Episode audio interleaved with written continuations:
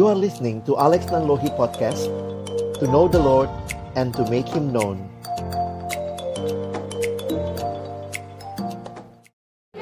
Oke, baik teman-teman. Berhenti dulu diskusinya. Kembali kita akan membahas tentang gospel changes discipleship. Saya bacakan lagi kalimat awal tadi ya. Injil bukan hanya bagi orang-orang yang belum percaya, tetapi juga untuk orang percaya. Sebagai orang percaya kita perlu untuk terus mempelajari Injil dan menerapkan Injil tersebut dalam hidup kita sehari-hari. Saya mulai tadi dengan memberikan gambaran dalam Galatia pasal yang kedua bagaimana Rasul Petrus dikritik oleh Paulus bukan karena dia tidak tahu Injil, bukan karena dia tidak mengkhotbahkan Injil, tetapi kritiknya Paulus karena kelakuan Petrus tidak sesuai kebenaran Injil. Saya harap nanti pelan-pelan kalian makin memahami karena saya pun juga belajar memahami ini. Saya sudah sekian lama jadi orang Kristen, tapi ternyata banyak sekali praktek hidup saya yang bisa jadi tidak sesuai dengan kebenaran Injil. Karena itu izinkanlah terus Tuhan bekerja dalam hidupmu untuk menolong kamu bisa hidup seirama dengan Injil itu. Saya waktu kecil suka bikin puding, puding anak-anak gitu ya, taruhnya di bentuk ikan, bentuk apa gitu ya. Nah puding itu dimasukkan ke mana maka dia akan ikuti formnya. Nah saya melihat begini, kalau betul formnya itu Injil, maka harusnya itu yang keluar dari hidup kita. Ingat selalu Injil adalah berita sukacita tentang Yesus yang telah menyelamatkan kita, bukan apa yang kita perbuat tapi apa yang dia perbuat. Sorry, saya akan ulang-ulang ini terus supaya logika berpikir kita tertolong dengan hal itu. Tapi saya mau dengar dulu jawaban kalian. Ya, Coba dari sini uh, satu kelompok nggak bisa semua ya kalau nggak besok baru kita pulang. Di sini coba satu kelompok uh, uh, tentang pornografi, satu kelompok tentang penderitaan. Nanti di sebelah sini juga satu kelompok pornografi, satu kelompok penderitaan. Ingat ceritanya datang nih teman laki-laki kak tolong saya, saya terjebak pornografi dari SMP Susah sekali. Mau coba bangkit, menang berapa hari, jatuh lagi. Menang lagi, jatuh lagi. Lalu kemudian dia tanya sama kamu, apa yang harus saya lakukan? Saya pernah didatangin adik seperti ini. Pertanyaan dasar dia sebenarnya begini. Bisa nggak sih bang saya menang lawan pornografi? Oke. Satu lagi datang dengan pergumulan kehidupan. Kenapa hidup saya sial banget? Banyak pergumulan di rumah orang tua berantem, adik saya sakit, studi lagi berantakan tuh. Tuhan kenapa? Apakah ini hukuman? Apa sih yang harus saya lakukan? Apa yang akan kalian jawab? Kita mulai dari sebelah kiri dulu. Siapa yang mau untuk yang pornografi? Jangan siapa yang porno? Coba, tidak ada benar salah ya, kita belajar sama-sama. Saya pun tidak akan komentari sampai selesai saya kasih penjelasan baru saya komentarin jawabannya. Ya, silakan.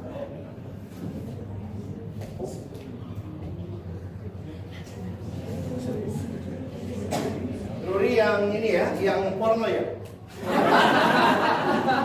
Mau jawab kasus yang pornografi maksudnya? Oke. Okay. Silakan. Jadi uh, kalau misalnya sebagai teman KTB atau kakak KTB, kalau misalnya ada kasus seperti itu, yang pertama kali uh, dilakukan yang pasti pertama berdoa, yang kedua meminta dia memohon ampun kepada Tuhan, karena menurut kami pengampunan itu kan jalan menuju keselamatan.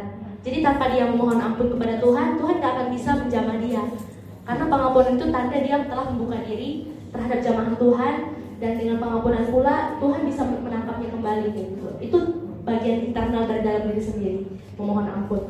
Nah yang kedua uh, kita akan berusaha sama-sama cari akar dari permasalahannya. Kenapa dia bisa seperti itu? Uh, mungkinkah karena penerimaan? karena tidak ada kurangnya pengakuan cinta atau ada masalah dalam relasi, relasi dengan keluarga, dengan teman-teman, dengan pergaulan dan sebagainya yang membuat dia kehilangan aktivitas-aktivitas baik sehingga dia mencari kenyamanan dengan dirinya sendiri. Nah, yang kedua itu ya masalah kenyamanan juga mungkin dia uh, terlalu menutup dirinya atau dia kurang uh, justru karena dia merasa dirinya kurang bebas, jadi dia mencari kebebasan yang membuat dia nyaman. Contohnya dari pornografi. Gitu. Hmm. Dan yang ketiga bisa juga dari kontrol, mungkin dia nggak punya disiplin diri, nggak ada penguasaan diri seperti itu kak. Jadi lebih ke mencari permasalahannya kalau misalnya mungkin uh, kita lihat aktivitasnya sehari-hari saja sudah menunjukkan bahwa ini orangnya malas, ya pasti dia akan lebih mudah ter terjerumus ke dalam pornografi. Terima kasih kak. Oke, okay, thank you. Sebelah kanan saya ada yang mau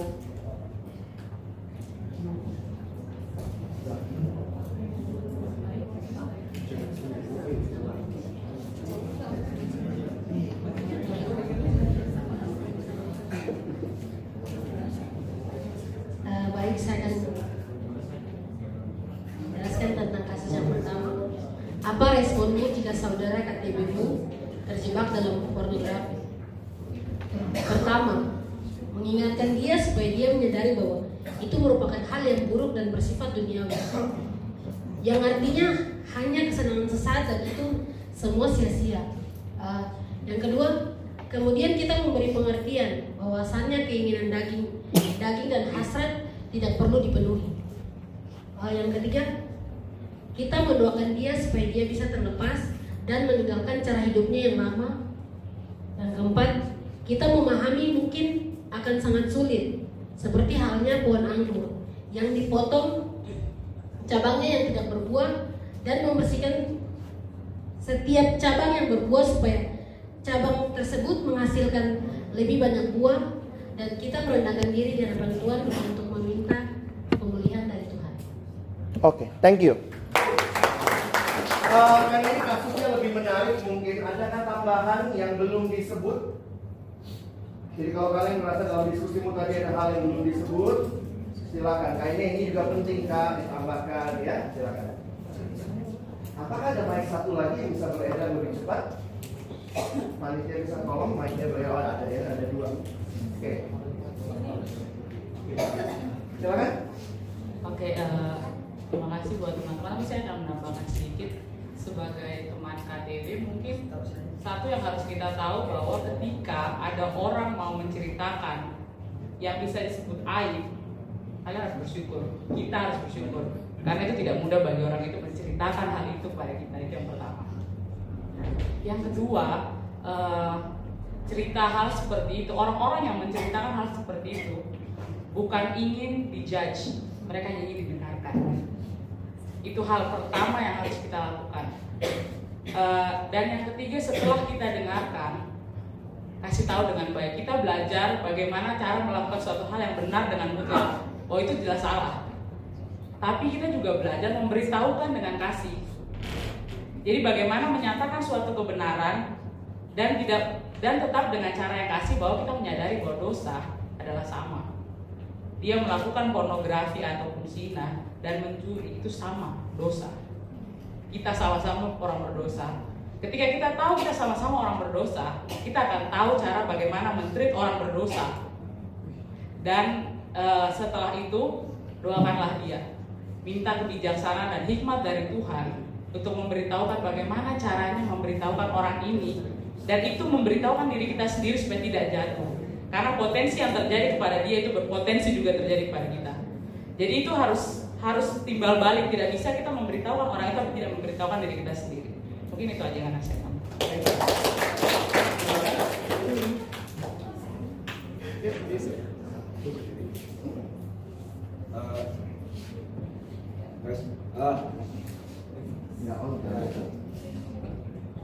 tes uh, kalau dari kelompok di sini uh, sebenarnya sama aja kayak DJ jadi intinya kami uh, hasil diskusi itu intinya bahwa apabila ada seorang yang mengaku dosanya uh, itu bukannya dijudge atau bukannya di suatu kasih suatu pengertian tentang ini baik atau buruk menurut uh, menurut kami yang pertama adalah diberi uh, kayak apresiasi mereka bahwa mereka sudah berani untuk mengakui dosa mereka dengan kasih, dengan pengertian bahwa seolah-olah bukan kita hakimi dia gitu.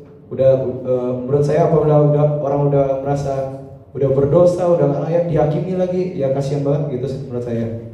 Habis itu setelah kita uh, apa ya mengapresiasi mereka tentang uh, pengakuan mereka, setelah itu uh, kita kayak memberitahu mereka bahwa ada suatu harapan itu Injil sendiri pengharapan suatu perubahan yang bisa mereka terima atau mereka bisa ya itulah tentang ya itu jadi mereka akhirnya pada dasarnya bisa berubah bisa bisa uh, berproses dan akhirnya dia bisa meninggalkan dosa itu sendiri. Jadi istilahnya ada harapan mereka bisa berkemenangan atas dosa itu sendiri. Setelah itu sama kayak kayak dia kita doakan dan memberikan pengertian uh, mereka mau berubah atau enggak, mereka mau lepas atau enggak itu pilihan. Dan pada akhirnya kalau dia mau percayalah Tuhan pasti akan merubah kita dan Tuhan pasti menguatkan kita. Aja. Terima kasih. Ada lagi satu yang mau tambahkan? Saya cuma mau tambahkan sedikit kalau misalnya teman saya uh, menyampaikan uh, masalahnya kepada saya, jadi selain hal yang disampaikan tadi, saya perlu apa kasih tahu kepada dia kalau kalau dia kan menceritakan kepada kami berarti dia percaya akan ada pengampunan. Jadi yang perlu saya sampaikan, kamu harus yakin dalam diri dalam diri orang percaya pasti ada Roh Kudus. Jadi dalam hal ini dia perlu uh, lebih peka lagi terhadap uh, apa namanya Roh Kudus yang ada dalam dirinya karena kalau dalam uh, mungkin saat dia sendiri pasti sebagai manusia ada godaan-godaan yang mungkin kita tidak ingin. Tetapi pasti ada perlawanan antara Roh Kudus dan kedagingan kita. Jadi perlu saya cuma perlu menyampaikan selain hal tadi bahwa dalam dirimu ada Roh Kudus tinggal dari dirimu aja kamu peka terhadap Roh Kudus tersebut atau kamu lebih memilih me, memenuhi kedagingan kamu. Karena kata teman yang tadi hasrat dan keringnya tidak perlu dilakukan dipenuhi. Itu aja thank you. Baik. Kita pindah ke kasus kedua tentang penderitaan. Silakan satu dari sebelah sini.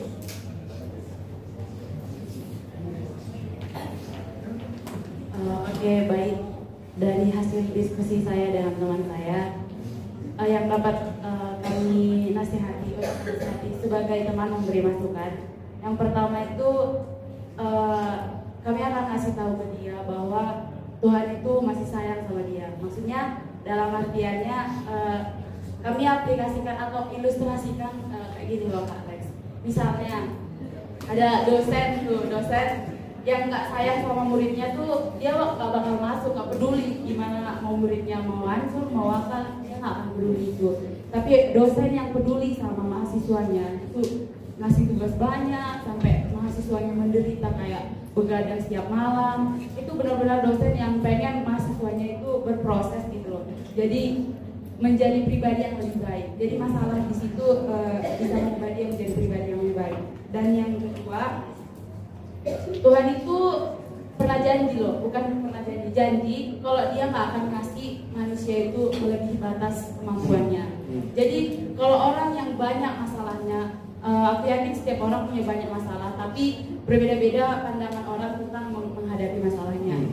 jadi ketika orang menganggap masalahnya lebih lebih banyak jadi dia itu uh, gimana ya jadi dia ngerasa bahwa dirinya lebih banyak masalah gara-gara dia nggak tahu gimana cara menyikapi masalah itu hmm. jadi kurang ke kepekaan lah kurang kepekaan ya Oh, terima kasih. Oke, sebelah kanan. Baik, terima kasih atas kesempatannya. Jadi uh, mohon maaf sebelumnya saya akan menjawab ini dengan menggunakan dasar karena saya takut dengan argumen yang tak berdasar. Uh, pertama, ketika misalnya banyak percobaan, banyak pergumulan yang kita hadapi, yang pertama kita harus memastikan posisi kita terlebih dahulu. Apakah pada saat pergumulan itu posisi kita benar atau tidak? Kalau memang pada saat itu kita berdosa, kita perlu evaluasi diri dan kepada Tuhan mohon ampun. Akan tetapi kalau kita mengevaluasi diri kita, kita tidak melakukan suatu kesalahan. Akan tetapi pencobaan itu datang, maka ada suatu kemungkinan Tuhan sedang menguji iman kita. Belajar dari peristiwa Ayub, Tuhan menguji dia.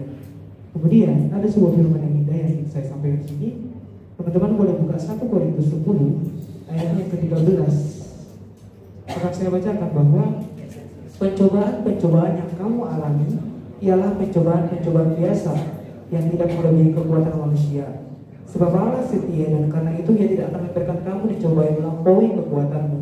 Pada waktu kamu dicobai, ia akan memberikan kepadamu jalan keluar sehingga kamu dapat menanggungnya. Saya pikir firman ini sudah cukup untuk membuatkan jawaban. Terima kasih. Thank you. Ada tambahan? Silakan boleh lagi teruskan. Ini kasus penderitaannya, ini mungkin yang sering menderita nih ya. Oke baik, shalom semua. Shalom. Dari hasil diskusi saya bersama dengan Alex. Dia jawab nama saya.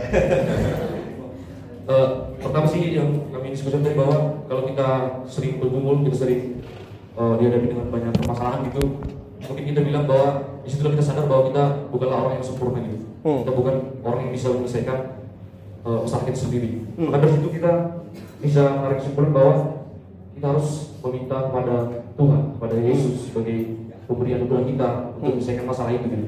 Tapi di sini kita bukan meminta supaya kita tidak dihadapi masalah, Hmm. karena kita hidup dengan masalah. Selama kita hidup, hidup adalah masalah gitu. Jadi ketika ketika kita Bukannya hidup adalah kesempatan. ya. Jadi ketika kita, eh, kita hidup di situlah letak masalah gitu. Di situlah kita banyak pergumulan. Tapi balik lagi kita bukan meminta kita lepas dari pergumulan, tapi kita meminta kekuatan untuk menghadapi pergumulan itu. Mungkin itu diskusi saya dengan Alex. Terima kasih. Ada tambahan? Silakan. kalau hasil diskusi saya dengan Doni tadi eh, menurut saya sih kita tuh harus bisa memberikan kenyamanan terlebih dahulu sama dia gitu artinya kita buat dia itu siap untuk cerita sama kita. Kita coba untuk dia ungkapkan semuanya terlebih dahulu supaya kita tahu permasalahan itu seperti apa.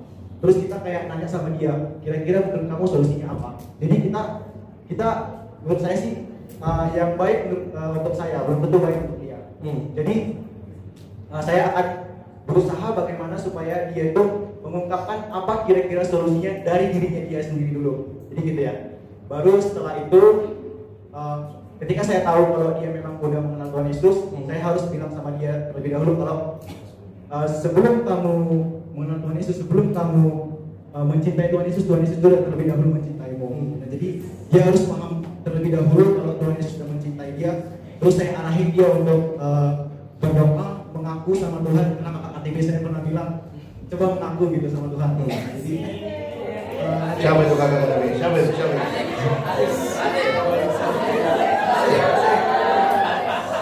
Eh, kakak KTB mu udah terlatih mengaku sama Tuhan. Siapa? jadi setelah dia mengaku sama Tuhan saya arahin dia untuk uh, baca firman firman Tuhan karena di situlah terletak semuanya solusi-solusi apa yang kamu perlukan karena Tuhan sudah menceritakan semuanya dari situ Nah, jadi saya akan arahin dia seperti itu memberikan dia kenyamanan terlebih dahulu Thank you. Ada satu lagi? Ada yang mau? Thank you. Muka-muka penderitaan. Silakan. kalau saya saya akan jawab ini kak Hmm. Selama kamu hidup masalah itu pasti ada jadi kamu harus bersyukur dengan adanya pertemuan itu berarti tadinya kamu masih hidup satu satu Oke.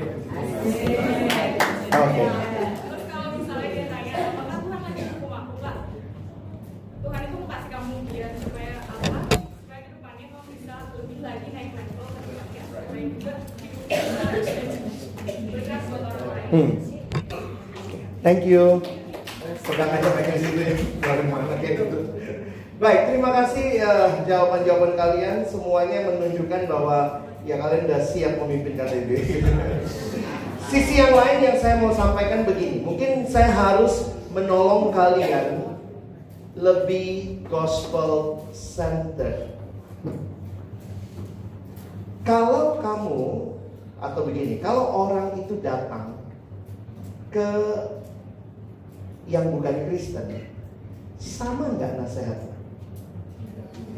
Tidak. Beberapa nasihat yang disampaikan itu pun dia bisa dapat dia non Kristen. Bedanya kita apa? Kamu harus ngakuin, kamu harus sadari. Oh pakai doa. Jadi hari juga pakai doa. Oh ada Yesusnya kak. Terus Yesus jadi apa? Jadi poin saya begini. Yang perlu teman-teman dan saya, saya juga terus sedang belajar, sedang terus belajar pelajari dalam membimbing orang di dalam KTB, membimbing orang di dalam pertumbuhan imannya adalah memusatkan dirinya kepada Kristus. Jujur, saya masih belum melihat terlalu fokus di situ. Kalian banyak bicara Injil itu apa yang Tuhan lakukan buat kita. Berita sukacitanya bukan apa yang harus kita lakukan. Nasihat-nasihat banyak orang tercermin juga dari yang kalian sampaikan tadi adalah banyak nasihat untuk dirinya. Dirimu sebagai orang yang didatangi. Sekarang saya mau tanya, di mana Yesusnya?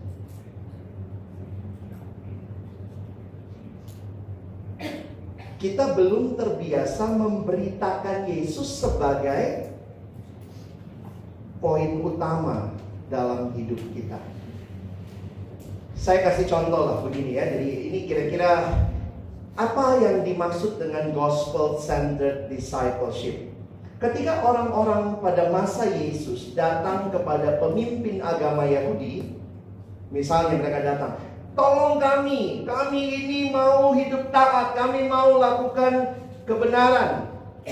Maka yang diberitakan oleh orang-orang Farisi itu lebih banyak good news atau good advice? Good advice tentang apa yang harus dilakukan. Good news tentang apa yang Yesus sudah lakukan. Coba formulasikan. Kak, saya terjebak pornografi. What you say about what Jesus has done for him? Harusnya kan nasihat kita mulai dari situ. Kalau kita balik lagi good advice, kamu harus ngaku dosa. Betul sih. Tapi kalau dia pergi ke poin agama lain, sama kok. Semua agama pasti suruh ngaku dosa. Apa bedanya? Where is the gospel in your conversation?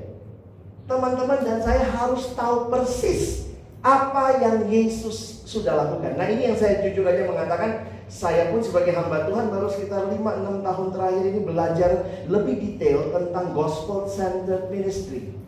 Kenapa? Karena ministry kita sadar atau tidak, khususnya dalam pemuridan kita, karena core bisnisnya perkantas pemuridan, sadar atau tidak, ternyata lebih banyak good advice. Saya punya bagian good advice-nya sendiri, karena itu nanti akan saya jelaskan. Tetapi hati-hati, kita tidak terbiasa memberitakan good news. Masih bingung? Pasti masih bingung. Harusnya yang saya beritakan apa? Good news dulu kan. Nah, gimana memberitakannya?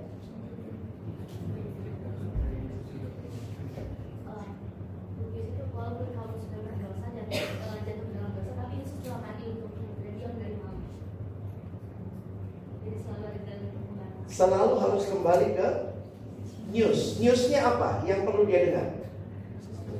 Yesus menyelamatkan kamu dari dosa. Jadi waktu saya mengerti ini ada anak yang datang sama saya, Kak Alek, saya gimana bisa nggak saya lepas dari dosa? Saya bilang apa? Tidak bisa. Bisa nggak saya menang atas pornografi? Saya bilang nggak bisa. Tambah desperado dia. Karena itulah saya beritakan Injil. Karena kamu tidak bisa, makanya Yesus datang 2000 tahun yang lalu. Dia mati untuk dosa pornografi. That is the gospel. Kasih tahu kepada dia berita sukacitanya. Jangan tambahkan lagi pokoknya lu mesti begini, lu mesti begini. Orang Farisi, oh kau pornografi. Ya udah sekarang baca Alkitab sehari tiga kali.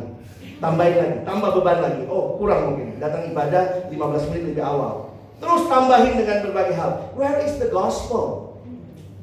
You need to preach the gospel. Kenapa? Itulah yang akan membebaskan dia. Yesus mati bagi kamu. Jadi waktu dia dengar itu, oh iya ya, saya nggak bisa menang lawan dosa. Enggak. Kamu hanya bisa menang ketika kamu percaya pada Kristus dan kemenangannya di kayu salib dan engkau mengikuti Yesus yang menang itu dan di dalam kemenangan Yesus itu kau berjalan mengikuti kemenangannya. Bisa jatuh lagi nggak? Bisa. Kalau jatuh apa yang terjadi? Lihat lagi salib itu. Maju lagi. Jatuh lagi gimana? Lihat lagi salib itu. Karena kalau kita menambahkan advice, beberapa saya ingat kalau zaman dulu kami gitu ya, datang, kak gimana ya? Kau mesti lebih kudus. Baca Alkitab tiga kali, baca apa? Kalau dia akhirnya melakukan semua itu dan dia berhasil, berarti dosa itu siapa yang selesaikan? Dia sendiri. Segala pujian bagi dia sendiri. Kalau dia gagal, apa yang dia rasakan? Dia makin hancur. Tapi kalau dia tahu yang menyelesaikan dosa adalah Yesus. Kalau dia gagal, bagian dia apa? Bangkit lagi. Bukan dia kok yang bisa mengalahkan, pandang lagi Yesus. Setiap kali engkau dan saya memandang salib itu, maka kita akan melihat betapa Injil itu sudah jadi bagian kita dan kita yang percaya kita bisa maju dalam kemenangan, bukan kemenangan kita. Makanya kalau saya berhasil lawan pornografi itu karena siapa? Pasti karena Kristus. Kalau saya gagal, itu karena gua. Kalau gagal ngaku dosa. Kalau berhasil, nah kalau kamu kasihnya advice, kalau berhasil dia puji diri, halnya lupa. Karena dia rasa semua itu karena dirinya. That is the gospel center. Kadang-kadang secara tidak sadar kita bukannya menolong orang mendengar Injil itu berulang-ulang. Hidupnya dibentuk oleh Injil, tetapi kita memberikan kembali lagi advice. Lalu bang, di mana letaknya advice? Ada nggak bagian advice-nya? Ada. Tapi advice bukan good news. Sampaikan dulu good news-nya. Gimana dengan yang menderita? Kalian udah bisa formulasikan? Waktu orang dalam aduh saya menderita, apakah ini hukuman?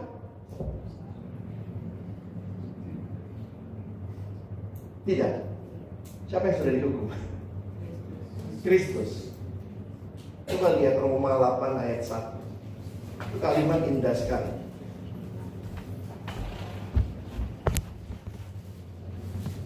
Roma 8 ayat 1 Kita baca sama-sama ya. Satu, dua, iya. Demikianlah. Kalau kamu sudah dalam Kristus Yesus Kamu lihat penderitaan Itu hukuman? Tidak, tapi yang kayak kalian bilang tadi.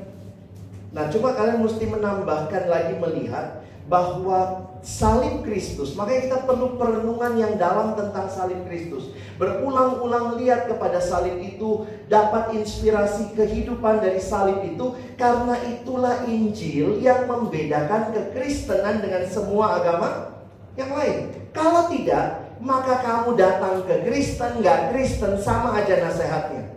Kenapa? Berjuang untuk bisa lebih kudus. Berjuang untuk hidup. Jadi akhirnya semuanya ditumpukan kepada diri sendiri. Discipleship bukan sedang bicara tentang perjuangan kita semata-mata. Tetapi bicara tentang apa yang Tuhan sudah lakukan dan sekarang kita hidupi. Oke? Nah saya coba kasih sedikit pemahaman dasar apa sih yang kita bangun dalam pemuridan. Jadi kalau ditanya pemuridan itu apa yang sedang kita bangun? Nah, saya mau coba membahas ini lebih dasar dulu. Saya coba ini yang saya bagikan sebenarnya semalam di kelasnya teman-teman yang mahasiswa baru. Perhatikan sebentar. Jadi gospel centered life ini jadi hal penting sekarang. Jadi ada beberapa orang di dunia ini, mereka hamba-hamba Tuhan yang terkenal dan juga punya dedikasi yang tinggi, mereka membentuk The Gospel Coalition. Kalian bisa akses website mereka. TGC. Kenapa? Itu adalah kerinduan mereka karena mereka melihat banyak gereja yang tidak menghidupi Injil. Banyak orang Kristen yang tahu Injil tapi perilaku hidupnya tidak dibentuk oleh Injil.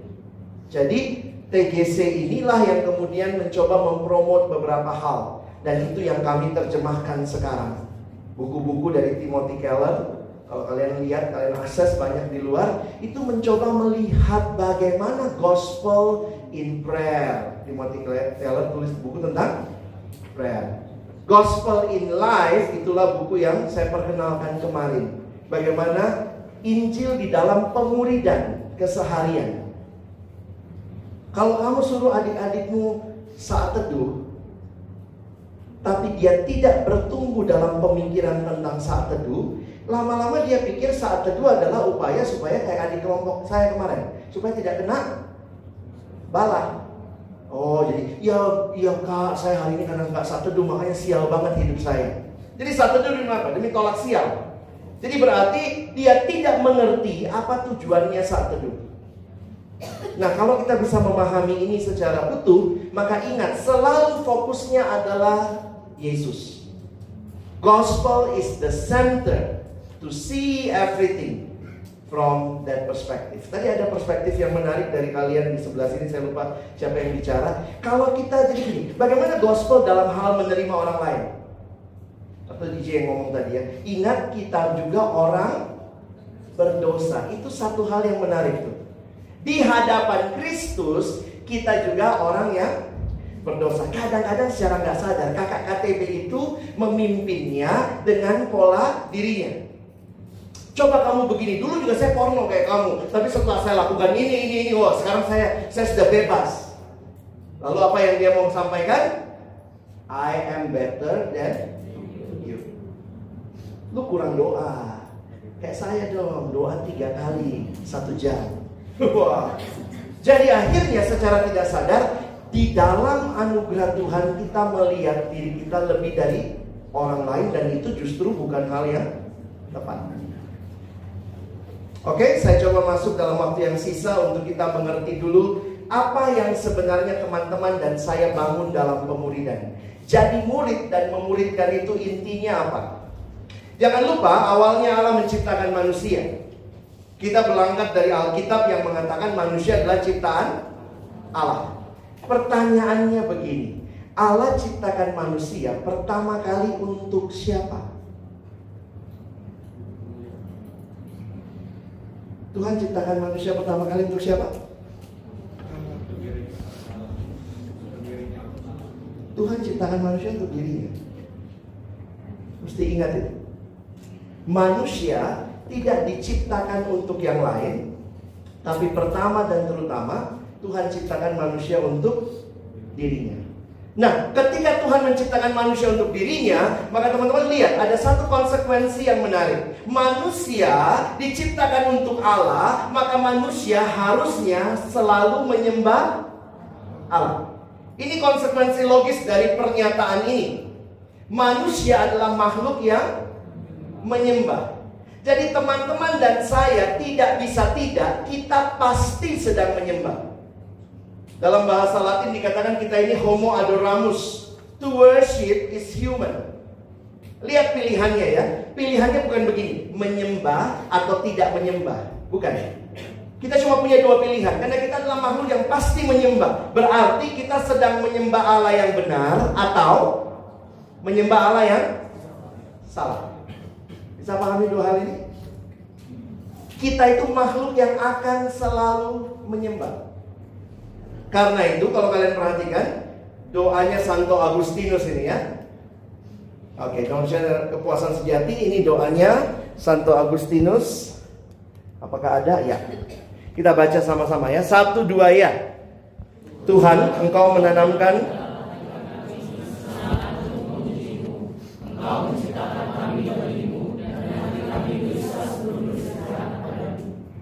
Dalam bahasa Inggris ini indah ya, dia pakai istilah You created us for yourself, and our souls are restless until they find rest in you. hati kami itu akan selalu gelisah sampai beristirahat padamu. Ini orang pintar yang ngomong, namanya Blaise Pascal. Jangan pikir dia cuma ahli rumus-rumus ya, dia juga seorang Kristen yang taat. Ini kalimatnya kita baca sama-sama ya. Satu dua ya. Hati manusia tidak kecil, namun jika seisi dunia diisi ke dalamnya, tetap tidak akan memuaskannya. Hanya sang pencipta yang bisa memuaskannya. Beberapa orang menggolongkan bahkan dia sebagai seorang teolog juga. Saking banyaknya juga tulisan-tulisan dia tentang kekristenan. Jadi kita bisa simpulkan begini. Kepuasan sejati tidak akan pernah kita dapatkan dari ciptaan. Entah itu seseorang, entah itu sesuatu, you will never get satisfaction from that. Yang bisa memuaskan hanya pencipta. Yang bisa memuaskan itu bukan yang horizontal. Karena semua yang horizontal kategorinya ciptaan. Yang memuaskan hanya yang vertikal. Nah, sekarang pertanyaannya begini. Kalau manusia tidak sedang menyembah Allah yang benar, manusia menyembah Allah yang bagaimana? Allah yang tidak benar. Jadi kita tuh selalu sedang ya meterannya gitu ya, speedometernya jalannya begitu. Sedang menyembah Allah yang benar atau sedang menyembah yang bukan Allah yang benar. Karena itu yang bukan Allah yang benar namanya berhala. Menarik sekali kalimat dari Martin Luther. Dia mengatakan apa itu berhala? Sebenarnya berhala itu adalah dia melihatnya begini. Sin beneath the sin. Dosa di dalam atau di balik dosa. Jadi dia mau mengatakan begini, sebenarnya yang terdalam dalam diri manusia adalah dia sedang tidak menyembah Allah yang benar. Jadi Martin Luther ini si opung kita itu, kalau HKBP itu opung inilah ya. Opung ini mengatakan bahwa jangan cuma lihat dosanya. Kamu mesti lihat ada apa di bawahnya. Karena masalah utamanya waktu manusia berdosa adalah masalah penyembahan. Setuju nggak? Masalahnya adalah masalah penyembahan. Jadi kalau kamu misalnya sedang mencuri, apa yang kamu sembah? Bisa uang, harta. Kalau kamu bersinah, kata Martin Luther, apa sebenarnya yang kamu sembah?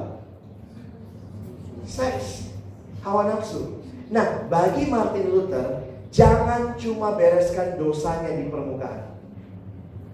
Makanya jujur aja setelah saya ngerti gitu, ya juga ya, kalau orang datang, saya porno kak, oke, jangan masuk kamar sebelum ngantuk. Uh, hapus semua yang di HP-mu. Kita kadang-kadang kasih semua tips-tips praktis yang bereskan dosa di permukaan. Tapi masalah utama dia, is something that he or she worship other than God. Nah berarti kita mesti masuk ke situnya tuh. Saya lewatin beberapa slide ini ya. Oke, kita baca sama-sama. Satu dua ya. Siapa pun atau apa pun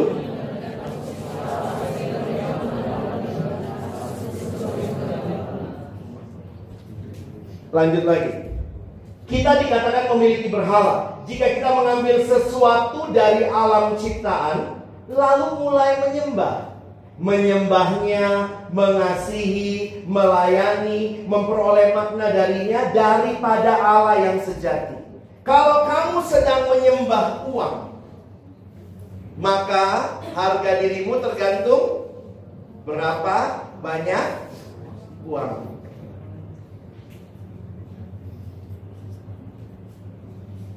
Ini kalimat lain ya. Berhala bisa berarti mengubah sesuatu yang baik menjadi yang terutama. Ingat, berhala tidak selamanya hal yang buruk awalnya. Kalau pornografi jelas buruk. Tapi bisa nggak hal yang baik jadi berhala? Bisa. Ketika hal yang baik itu kamu jadikan u utama. Hal yang baik biarlah tetap hal yang baik. Contoh, uang baik nggak? Ya baik lah ya, masa ke mana-mana kita butuh duit kok gitu ya. Ada satu kali anak remaja datang sama saya, Kak Kak Alex bener ya kata firman Tuhan. Apa itu? Akar segala kejahatan adalah uang. Hei, makanya baca Alkitab tuh baik-baik. Akar segala kejahatan adalah cinta uang, bukan uangnya. Kalau nggak suka uangnya kasih saya ya. Banyak pelayanan butuh dibiayai. Jadi akhirnya uang bisa jadi berhala. Apalagi hal yang baik. Pacar, pacar. Bisa jadi berhala? Oh bisa, bisa banget. Karena saya pernah baca tuh status ya. Pacar yang baik titik dua.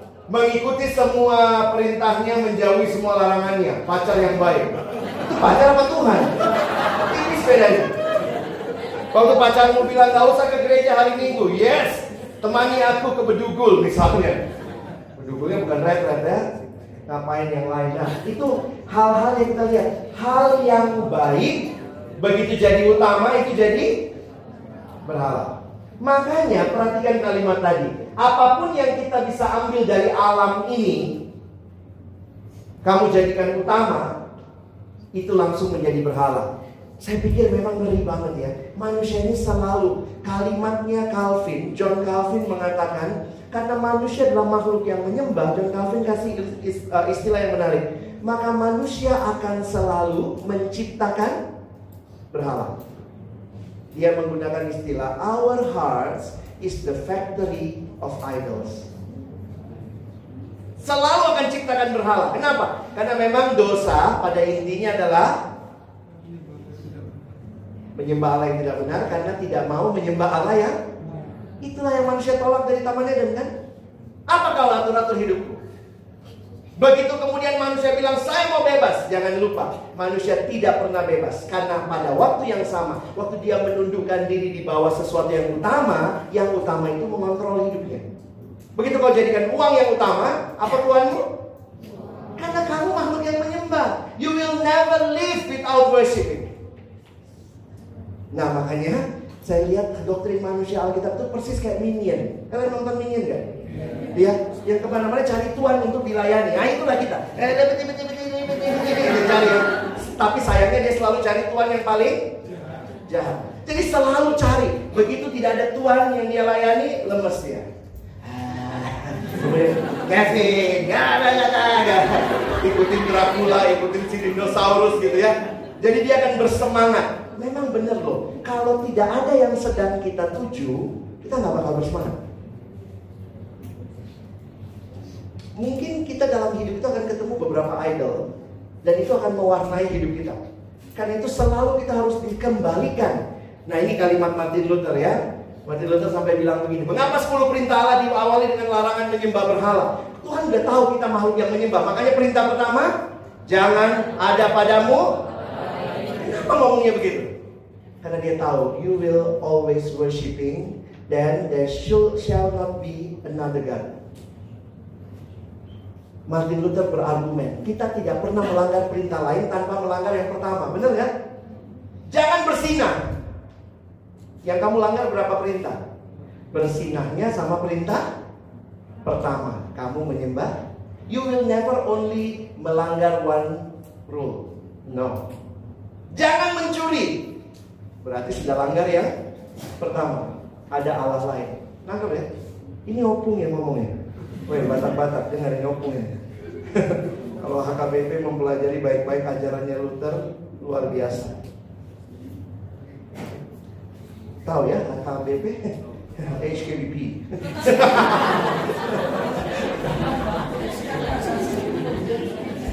kita baca ini, saya ikutin lah ya. Yuk kita baca lagi. Satu dua ya.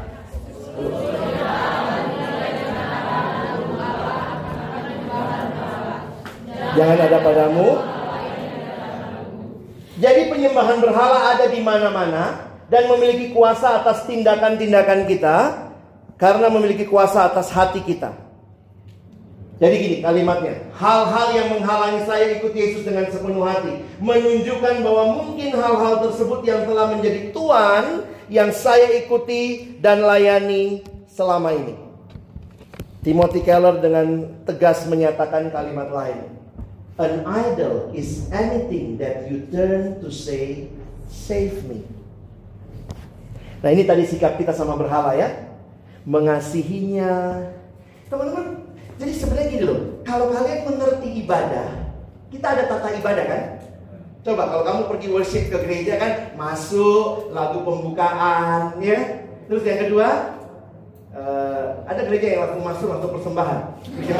Nggak ada ya, nggak ada urutannya. Nah, jadi ada yang namanya worship eh, order. Setelah dipelajari, semua orang yang sedang menyembah sesuatu pasti ada worship ordernya. Believe it or not. Coba yang pernah terjebak pornografi menyembah pornografi. Begitu bangun langsung mulai. Kadang-kadang penyembahannya dengan nyalakan wifi download dulu. Jadi ada ada urutannya. Jadi waktu saya nanganin kasus pornografi salah satu yang saya harus pelajari karena itu adalah sebuah bentuk penyembahan. Nah ini kalau kalian mau lebih dalam kita bisa sesi how to help. Perhatikan order of worshipnya jadi ada satu anak yang saya dia telepon saya dia dari Jogja waktu itu. Entah kenal di mana, dapat nomor saya di mana. Dia bilang ini Bang Alex ya, iya. Bang tolong saya. Tolongnya apa? Saya terjebak pornografi begini begini begini. Abang bisa tolong saya. Doakan saya. Dia pikir doa saya lebih mujarab kali ya. Terus saya bilang oke deh. Boleh nggak kapan-kapan kita ketemu? Ya boleh aja sih Bang. Di mana kamu? Jogja Bang. Gila lu. Aku punya duit terbang. Saya baru Jogja. Lalu dia bilang, tapi bang gimana bisa tolong saya nggak? Saya bilang, oke saya akan doakan. Tapi kalau bisa saya tolong lebih jauh. Saya tanya sama dia, jam berapa biasanya kamu jatuh dalam pornografi? Kaget dia tanya ini. Apa sih kok nanya jam berapa? Karena apa? Karena ada order of worship. Kita ibadah ke gereja tiap hari minggu. Kalau kamu terjebak sebuah kecanduan, ingat itu pasti ada jam-jam tertentu yang biasanya kamu jatuh dan yang kedua ada situasi tertentu kamu jatuh. Jadi waktu saya tanya jam-jam berapa? Apaan sih bang nanya jam? Saya bilang menurut teori kecanduan, you worship something ada jam ibadahnya. Ih bener juga bang, aku jatuh itu kira-kira jam 3 setiap hari. Oh gitu. Jadi di kampus jam 1 selesai kuliah, download sampai jam 2, pulang ke kos, kos sepi, itulah waktu-waktu nonton, masturbasi, habis itu hapus, minta ampun, doa, besok pulang lagi. Ya, jam 1 mulai nyalain wifi lagi. Saya bilang, pernah nggak jatuh di, di luar jam itu? Pernah juga bang. Apa suasananya? Kalau lagi sepi kosan, oh berarti saya sudah tahu nih, dia punya order of worship, situation of worship. Benar nggak? Pernah jatuh dalam pornografi? Saya jatuh dalam pornografi dari kelas 5 SD. Ya, saya tahu kalau suasana begini, I need to be aware. Ini godaan saya. Jamnya juga biasanya tetap tuh. Ya. Kenapa? Karena memang kita sedang menyembah. Kasih persembahan kan? Ke kuota. you, you will pay something. Menyembah, mengasihi, memperoleh makna. Ini berlaku sama drama Korea, uh, apa tuh uh, game online sama nih. Kamu jatuhnya di jam yang sama. Ini boleh nggak sih main game? Boleh, asal jangan kecanduan. Kalau harga dirimu tergantung level berapa kamu, udah bisa jual karakter atau belum? Ketemu orang gitu. Kau udah nonton yang drama Korea ini? Ih, aku belum. Iya, aku udah dong. Ah, hati-hati tuh. Kau sudah mulai memperoleh makna dari eh, memperoleh makna. Woi hebat aku loh. Drama mana yang belum buat tonton? Makanya kalimat pengkhotbah kita baca ya satu dua ya. Siapa?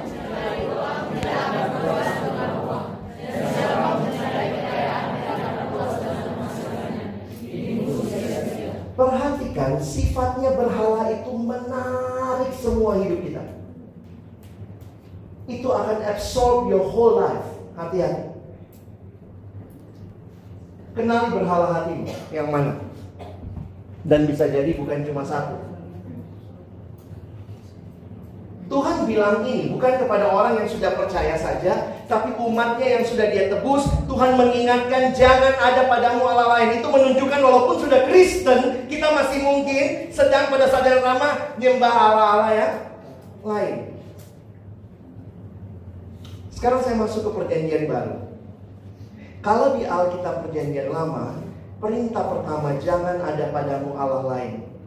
Maka di perjanjian baru Yesus bilang begini, seluruh kitab Taurat dan kitab para nabi kesimpulannya ada di dalam hukum ini. Yang pertama apa? Kasihilah Tuhan Allahmu dengan segenap hatimu dan dengan segenap jiwamu dan seterusnya. Yang kedua, kasihilah. Sekarang saya mau tanya, kalau kamu menyembah sesuatu, berarti kamu sedang mengasihinya atau tidak? Jadi sebenarnya kita itu sedang menyembah, kita sedang mencintai. To worship is to love. To love is to worship. Bisa tangkap sampai sini? Nah sekarang begini, bagaimana caranya supaya kita makin tidak menyembah berhala, makin tidak sayang berhala, tapi kita makin sayang Tuhan dan makin menyembah Tuhan. How? Gimana? Gimana caranya supaya kamu makin tidak suka sama berhala, kamu makin suka sama Tuhan? Proses itu namanya pemuridan. Teman-teman dan saya yang ikut dalam pemuridan sedang ditolong, sedang menolong orang untuk dia makin cinta Tuhan, makin menyembah Tuhan. Pemuridan is as simple as that. Pemuridan itu apa? Kenapa kakak suruh saya saat teduh? Bukan supaya kamu nggak dihukum, supaya kamu makin cinta Tuhan, supaya makin kaburlah berhala-berhala itu. Kalau terus yang kau pandangin berhala, yang masuk terus dalam dirimu, dalam semua inputmu itu cuma berhala itu dan semua kekuatannya, keindahannya, jangan heran Yesusnya jadi kurang indah. Tapi kalau kau terus terpesona sama Yesus, tiap hari kau menyembah Dia, kau baca firman-Nya, tiada yang lain selain Engkau, maka waktu kau lihat berhala yang lain, sorry, kurang menarik. Ini lebih menarik. Gampang teorinya ya. Realitanya Sulit. Bahasa Inggrisnya sulit. ada cerita Timothy Keller kasih. Bayangkan ada suami dan istri. Suaminya selingkuh. Hari Senin sampai hari Sabtu tidur dengan cewek-cewek lain. Hari Minggu kembali ke istrinya. Dia bilang, seperti itulah hidup kita. Hari Minggu kita mencintai Tuhan. Oh, I worship you. You are my God. Hari lain main-main sama berhala lain. Nanti Minggu balik lagi. Jadi pertanyaan dia sederhana begini. Bagaimana caranya supaya laki-laki ini lebih cinta istrinya dan yang lain kurang bersinar? Dia bilang maka cowok ini bukan cuma butuh jatuh cinta sama istrinya hari dan setiap hari saya pikir itu tantangan buat kami yang sudah menikah ya. Gimana tiap hari lihat istri kita makin cantik. Karena kalau enggak istri orang lebih cantik loh. Ih, cantik kali itu istri. Bayangkan kalau kita, jadi itulah perselingkuhan rohani. Makanya di dalam Alkitab, eh benar, di dalam Alkitab perhatikan. Ketika Israel menyembah Allah lain, Yesus bilang apa? apa? Nabi bilang apa? Engkau bersinar. Perselingkuhan rohani terjadi. Jadi caranya bagaimana? Adalah saya mesti lihat Tuhan makin indah tiap hari. Dan cara-cara yang kita lakukan. Saat teduh, doa, baca firman, saling berdoa, KTB, kita kebaktian, kita retret. Semua ini adalah upaya untuk makin mencintai Tuhan. Makanya kakak KTB jangan lakukan. Dek, kau mau diberkati. Satu dulu kau, diberkati kau. Jadi akhirnya orang satu demi berkat. Lah, Begitu dia dapat berkatnya, dia lupa Tuhannya, sang pemberi berkat. Jadi sebenarnya waktu saya mempelajari KTB itu proses apa? Proses menolong adik saya makin cinta Tuhan, makin cinta se sesama. Itu yang ditaruh kan di MHB atau di buku-buku PA kita kan? Bab 1, bab 2, bab 3, bab 4 Apa itu? Demi mencintai Tuhan Makanya jangan jadikan sebagai hukum Taurat ini bukan hukum Taurat, ini demi mencintai Tuhan. Nah, kalau kamu mau tanya, kamu murid sejati atau bukan? Pertanyaannya adalah, apakah kamu makin mencintai Tuhan? Bagaimana mulainya, Bang? Ya lihat salin itu, lalu berikan. Salah satu bukti cinta adalah orang memberikan prioritas. Salah satu prioritas adalah memberikan waktu. Kalau saya cinta istri saya, tapi saya tidak pernah kasih waktu sama dia. Bisa dibilang cinta nggak? Oh, saya di rumah kok sama dia, tapi nggak pernah punya waktu sama dia. Istri saya bilang, ayo bang nonton, kau nontonlah sendiri. Makanya saya jadi ingat ya kalimat dari Kak Erik Sudarma dia bilang begini. Jatuh cinta itu gampang. Yang sulit itu bangun cinta. Ya. Jatuh cinta, oh Tuhan di retret kemarin. Waktu aku SMA, Tuhan aku jatuh cinta. Pertama kali aku angkat tangan Engkau lah Tuhanku Rajaku. Is it still the same? Masih cinta Tuhan? Makin cinta nggak? Makin sadar kaulah segalanya bagiku.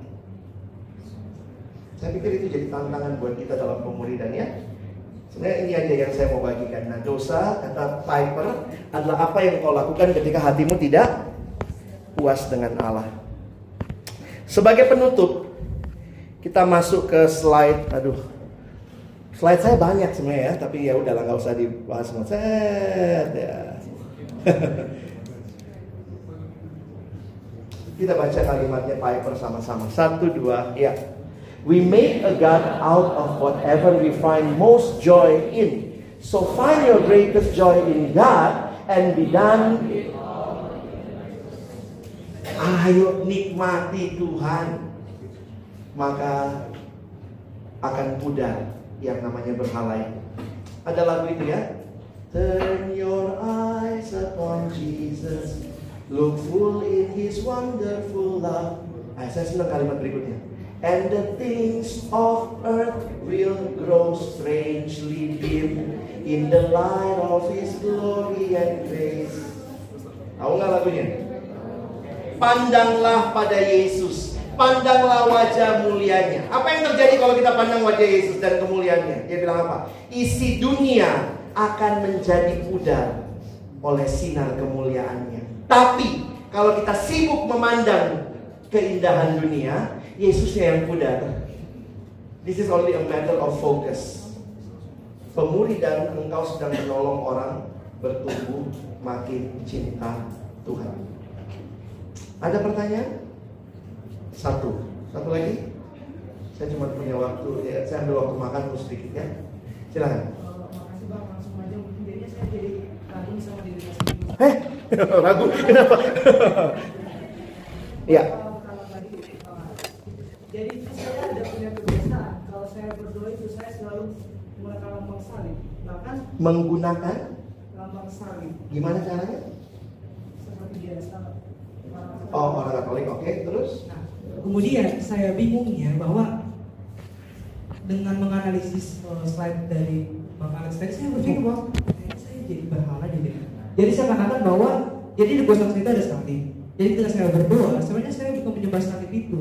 Ibaratnya seperti ini, saya rindu sama ibu saya, terus saya ambil fotonya, terus saya berdoa.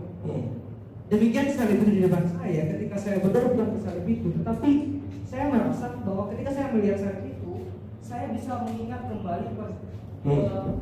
perjuangan Yesus dalam hati saya. Jadi saya juga bingung antara jadi saya fokus ke salib itu, terus pertanyaannya kenapa nanti kalau nggak ada salib saya nggak bisa berdoa dong. Jadi kan seperti itu.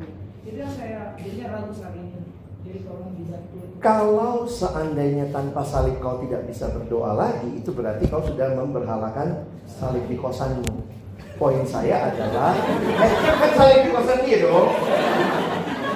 Poin saya begini, meskipun tanpa salib itu, jadi gini, saya tidak masalah dengan simbol. Saya pikir orang Kristen Protestan memang agak takut sama simbol, kita buang semua simbol. Karena bilang, wah yang Katolik nanti dia sembah-sembah. Sebenarnya di dalam gereja banyak simbol. Tapi ingat simbol jangan diberhalakan. Israel pernah memberhalakan ular tembaga. Yang simbol itu ya, waktu lihat ular itu mereka hidup. Bagi saya kita mesti belajar tidak memberhalakan. Jadi ada simbol menolong. Coba lihat kalau kalian di gereja tertentu, yang masuk pertama kan simbol. Alkitab diangkat gitu. Kan mau menyatakan bahwa kita dibangun atas dasar firman. Nah itu kan simbol. Banyak, banyak hal dalam gereja itu simbol. Tapi jangan berhalakan simbol. Jadi jangan ragu lah ya istilahnya Ya bisa lah berdoa tanpa simbol itu. Kalau simbol itu bisa membuat kita lebih dekat sama Tuhan atau lebih menikmati kehadiran Tuhan, silakan. Tapi jangan stick sama simbolnya. Mana yang penting? Simbol atau apa yang disimbolkan? Apa yang disimbolkan dong? Makanya ada mahasiswa pernah datang sama saya, adik KTP saya. Dia kuliah di kampus yang dosennya tidak seiman. Lalu biasalah, dia pakai salib. Anak sekarang kan kalau pakai kalung beda sama generasi kami. Kalau kalau kami generasi kalungnya yang panjang. Lalu mata kalungnya di sini, ketutup baju. Nah dia pakai kalung salib ini ya, ambon-ambon yang begini ya. Ini salib persis di sini. Jadi jalan begitu ya, jalan salib persis di sini. Dosennya panggil dia. Dosennya nggak seiman sama kita. Terus dosennya bilang begini, tolong kalau saya ngajar buka salibnya. ya." Kenapa pak? Saya nggak konsen. nah, jadi dia datang sama saya. Dia bilang, Alex gimana? Saya bilang, emang kenapa? Kalau saya buka salib ini nanti saya menyangkal Yesus. Hah? Saya bilang gini, kalau ya kita kan hidup dalam dunia juga ada situasi yang kita tidak bisa kontrol. Saya bilang kalau cuma lepas salibnya kan tidak membuat kamu jadi nggak Kristen. Dia takut kalau dia lepas salibnya dia nggak Kristen lagi. Saya menyangkal Yesus. Saya bilang menyangkal Yesus itu bukan masalah seberapa besar kalung salibmu. Tapi masalah adalah kalau kau ujian, kau masih nyontek nggak? Ngapain pakai kalung salib besar, nyontek masih jalan? Kalung salib besar masih bully teman. Kalung salib besar masih pornografi. Saya bilang itu yang membuktikan kekristenan kita. Jadi meskipun besok kau di kampus dari depan gerbang kau pikul salib masuk kampus kalau hidupmu nggak berubah nggak ada guna. Nah ini masalah orang-orang kita yang sering kali stop sama sim simbol. Saya orang Ambon, saya ngerti di bagian sana di Ambon dan apa ya orang-orang timur lah. Kita kadang-kadang sangat meninggikan simbol. Alkitab itu dipelihara baik-baik. Eh, jangan jangan sampai tidak dibuka. Saking kudus ini kudus. Tapi kalau doa mesti ada Alkitab di atas meja. Tapi nggak dibuka. Apa gunanya? Kita kebanyakan nonton film Hollywood. Anak gereja saya datang ke Alex, saya udah nggak takut tidur sendiri. Kenapa? Saya taruh Alkitab. Buat apa? Kalau ada setan. Oh. Saya nggak guna. Kau punya seribu Alkitab di rumahmu, kau buka semua, kau tidur di atasnya, kau nggak pernah baca, nggak guna. Kita kan nonton film Hollywood ya. Gimana cara mengalahkan setan? Alkitab. Nanti Kalau kasih video panas, panas. Kebanyakan film Hollywood. Udah ya. Ada lagi yang mau tanya? Ada lagi yang mau tanya?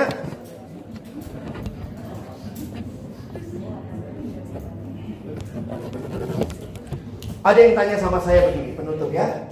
Kak, sampai kapan sih kita kelompok kecil? Sampai kapan sih kita KTP?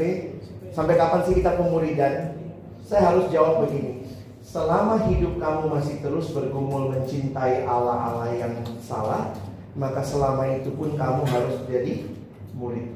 KTP atau kelompok kecil itu cuma wadahnya. Nanti satu waktu kamu lulus, mungkin sudah nggak bisa lagi sama PKTB-mu. Ke mana pun kamu pergi, ingat selalu cari teman-teman komunitas untuk pemuridan. Kenapa? Kita butuh. Butuhnya apa? Saya mau belajar mencintai Tuhan sampai kapan? Sampai seumur hidup. Saya mau belajar mencintai sesama sampai kapan? Sampai seumur hidup. Karena itu seumur hidup kamu jadi murid, kamu pun harus terus berjuang punya tempat di mana kamu dimuridkan dan belajarlah juga memuridkan. Jangan cuma suka dibina ya. Oh saya mau dibina. Sekarang udah jadi kakak. Oh tidak kak, saya mau dibina. Lama-lama kau binasa. Bina, bina, bina, lama binasa. Kenapa laut mati itu disebut laut mati? Karena semua kadar garamnya sangat tinggi. Kalau kalian lihat di atas ada danau kecil namanya Danau Galilea. Lalu Danau Galilea itu mengalir melalui Sungai Yordan dan ditampung di sebuah laut yang besar di bawah namanya Laut Mati. Danau Galilea itu danau yang banyak sekali ikannya. Makanya Yesus pilih murid dari danau. Makanya kenapa Yesus nggak pilih murid dari Laut Mati? Ikannya. Anak sekolah minggu ditanya, kenapa Yesus nggak pilih dari Laut Mati? Karena Laut Mati lebih besar. Sekarang kalau kita ke sana kan bisa ngambang gitu ya, nggak tenggelam ya. Kenapa laut mati-mati? Ini kebenaran alegoris ya dibilang begini. Karena Danau Galilea banyak ikannya karena Danau Galilea terus mengalirkan airnya ke Sungai Yordan dan Sungai Yordan ditampung di Laut Mati. Laut Mati mati karena cuma nampung. Tampung terus, tampung terus, terus dia tampung, dia nggak ngalir lagi. Lama-lama mati. Cuma suka dibina, nggak mau membina, binasa kau. Ayo kita berdoa ya, mari kita tunduk kepala. Bapak Surgawi terima kasih buat setiap kebenaran yang Tuhan tolong kami sekali lagi. Pemuridan bukan sesuatu yang baru. Karena ini adalah yang Tuhan sudah berikan di dalam gerejamu sepanjang abad di segala tempat. Dan terima kasih kami hari ini menjadi bagian baik kami yang sudah memuridkan maupun kami yang sedang dimuridkan. Tuhan kami sedang membangun satu generasi yang mencintai Tuhan dan sesama lebih lagi. Tolong kami benar-benar menjadikan Kristus pusat dari pemuridan kami. Setiap kami mengingatkan bahwa segala upaya yang kami lakukan demi membangun cinta kami kepada Tuhan. Kami memaknai setiap aktivitas supaya akhirnya benar-benar Tuhan yang dimuliakan dalam hidup kami. Dunia dan segala keindahannya akan perlahan-lahan pudar karena kami belajar terus mencintai Tuhan. Tapi kalau saat ini kami lagi jauh dari Tuhan, ada hal-hal lain yang begitu memikat hati kami, dan itu bukan Tuhan, itu bukan kebenaranmu. Mungkin kami sedang terperangkap dalam pornografi. Mungkin kami sedang terperangkap dengan kepuasan seksual yang tidak tepat. Mungkin kami sedang terperangkap dengan prestasi-prestasi akademik yang kami butuhkan, hal yang baik tapi sekarang jadi utama. Kami sedang mengutamakan itu.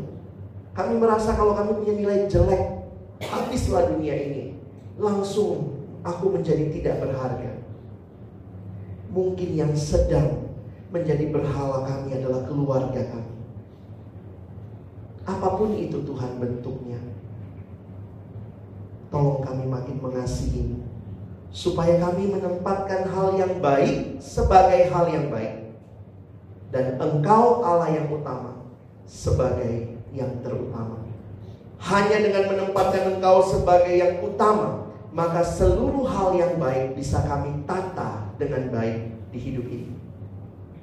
Tolong kami juga menolong adik-adik kami yang mungkin sedang tertatih-tatih berjuang mencintai Tuhan.